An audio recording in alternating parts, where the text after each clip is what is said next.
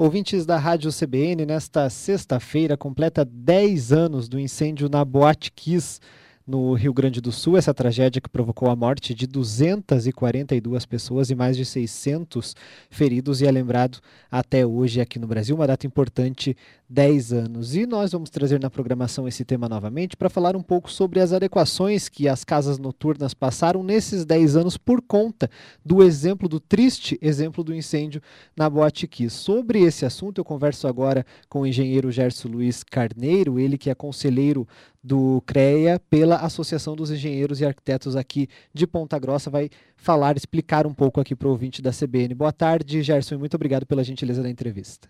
Boa tarde.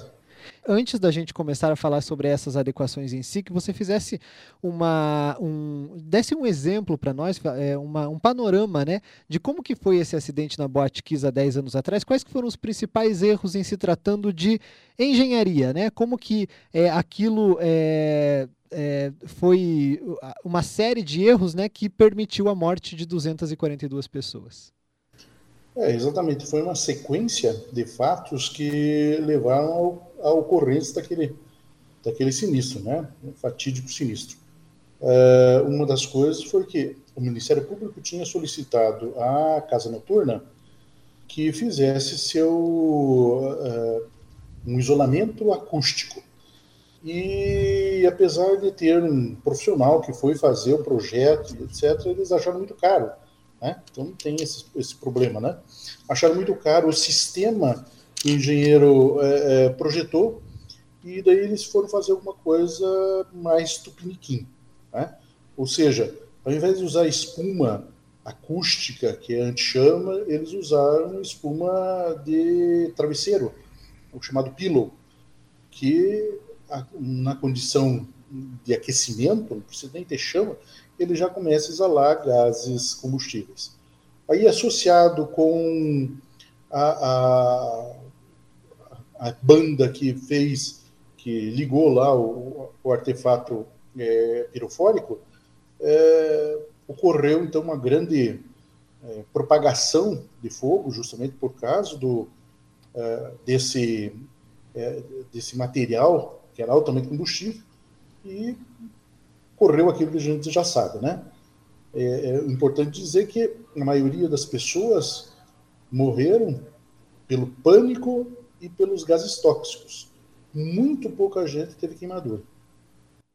E aí, é, na época mesmo, né, dez anos atrás, é, teve muita discussão justamente sobre a, a questão de, da segurança do local, né, a questão de saídas de emergência, essas coisas mais da construção mesmo, né, do local. Eu queria que você falasse um pouco sobre como que funciona, como funcionava na época, aliás, essa questão em todas as casas noturnas do Brasil, claro, aqui em Ponta Grossa também. Existia essa preocupação de segurança? É, veja... Na época, né, em, em janeiro de dois mil e treze, é, aqui em Ponta Grossa nós já utilizávamos a legislação estadual é, que foi implantada em outubro de dois mil e onze. Né? E essa legislação estadual ela já adotava uma série de medidas, entre as quais adotava integralmente uma norma, que é a N B R nove zero sete sete, que é saídas de emergência em edifícios. E no Rio Grande do Sul eh, existia também uma norma estadual, só que não abrangia essa N B R nove zero sete sete na sua integralidade.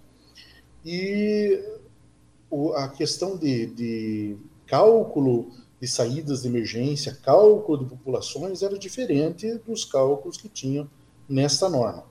Se a, aquilo ocorresse aqui no Paraná, é, talvez não ocorresse da forma que ocorreu lá. Por quê? Porque nós já tínhamos uma legislação um pouquinho mais apertada.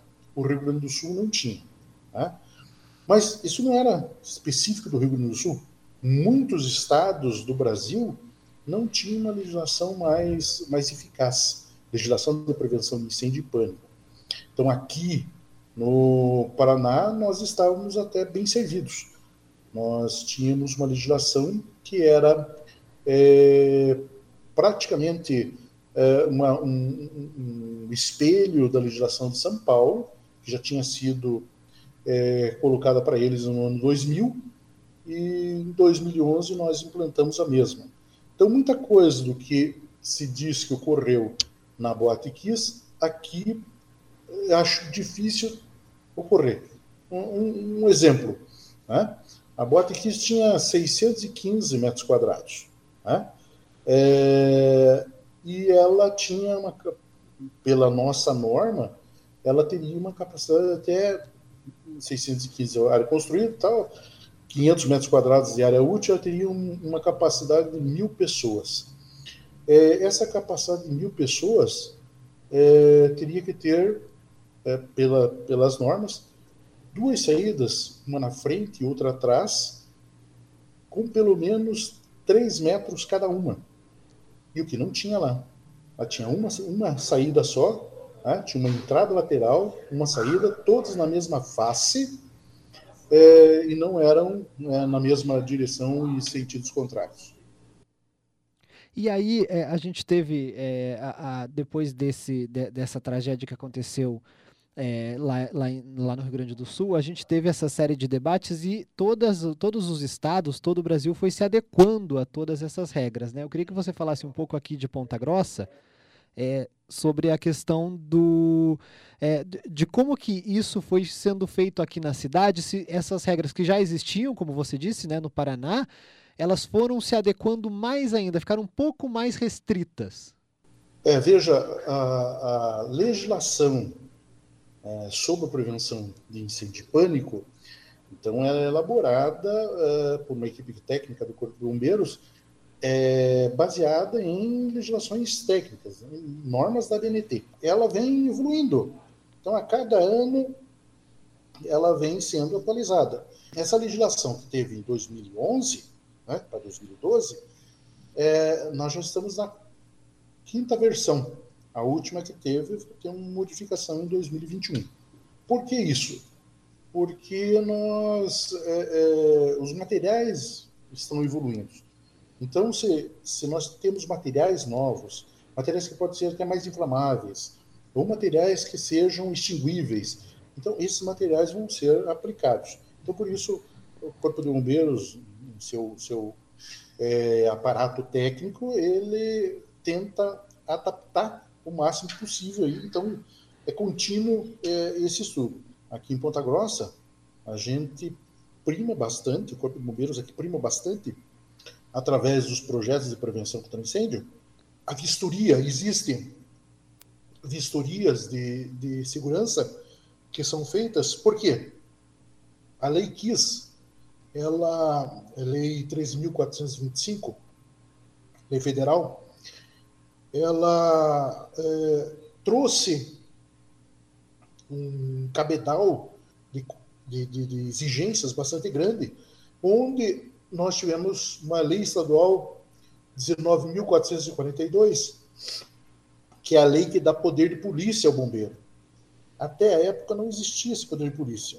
O bombeiro não podia interditar nada, a não ser que fosse risco iminente.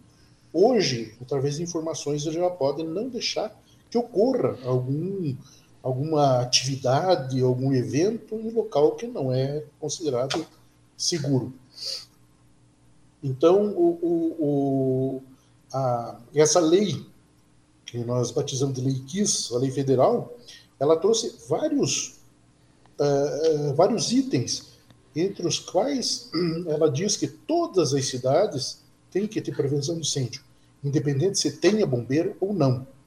Ela também solicita que todas as obras tenham aprovação e liberação é, de um órgão é, relativo ao Corpo de Bombeiros. E mais importante ainda, ele coloca que, no seu artigo oito dessa lei, que todas as faculdades de engenharia tenham uma disciplina de prevenção contra incêndios.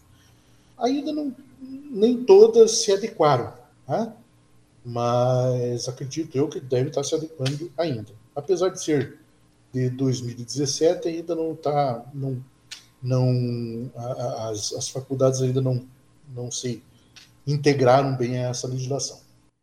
E aí eu queria que você falasse um pouco sobre a questão do, do, da própria conscientização dos é, empreendedores, dos donos das casas noturnas, né? Porque a gente tem a legislação, a gente tem as fiscalizações, né? Inclusive com essa é, probabilidade, claro, se tiver alguma coisa errada de, é, de interditar, né, o local, mas uma conscientização dos donos de, de estabelecimentos para fazerem o correto, né? Colocarem a porta correta, todas as coisas corretamente. Como que é essa questão aqui em Ponta Grossa? Olha, aqui, aqui em Ponta Grossa nós não temos assim tantos problemas dessa ordem, é, porque aqui a fiscalização do Corpo Bombeiro foi, ela vem desde mil novecentos e setenta e quatro, então o pessoal está acostumado que o bombeiro vai fazer vistoria, que dá notificações e etcétera. O que mudou aí desde dois mil e dezoito foi que agora é, é, essas fiscalizações em empreendimentos que já existem, se tiver alguma coisa errada, é, o bombeiro não vai fazer uma notificação, ele vai fazer uma, ele não vai fazer uma a, a, somente a fiscalização, ele vai fazer uma multa, tá? Então isso dói no bolso dos, dos empresários, e essas multas não são multas pequenas, são multas de ordem estadual, né? Que são multas, assim, relativamente eh, grandes. E para que a prefeitura faça a liberação des, desses empreendimentos, é preciso ter a liberação do Corpo de Bombeiros. Então, a prefeitura não faz nenhum tipo de liberação se não houver a liberação do Corpo de Bombeiros. Então, aqui, para nós, nós temos uma situação até bem segura, né?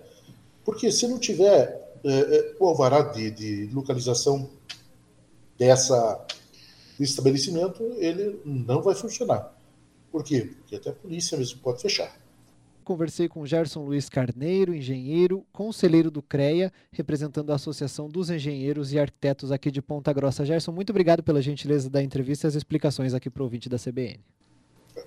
É, eu que agradeço. Espero que tenha sido esclarecedor. Obrigado. E a entrevista completa em instantes no site da C B N, c b n p g ponto com ponto b r, também nas principais plataformas de podcasts.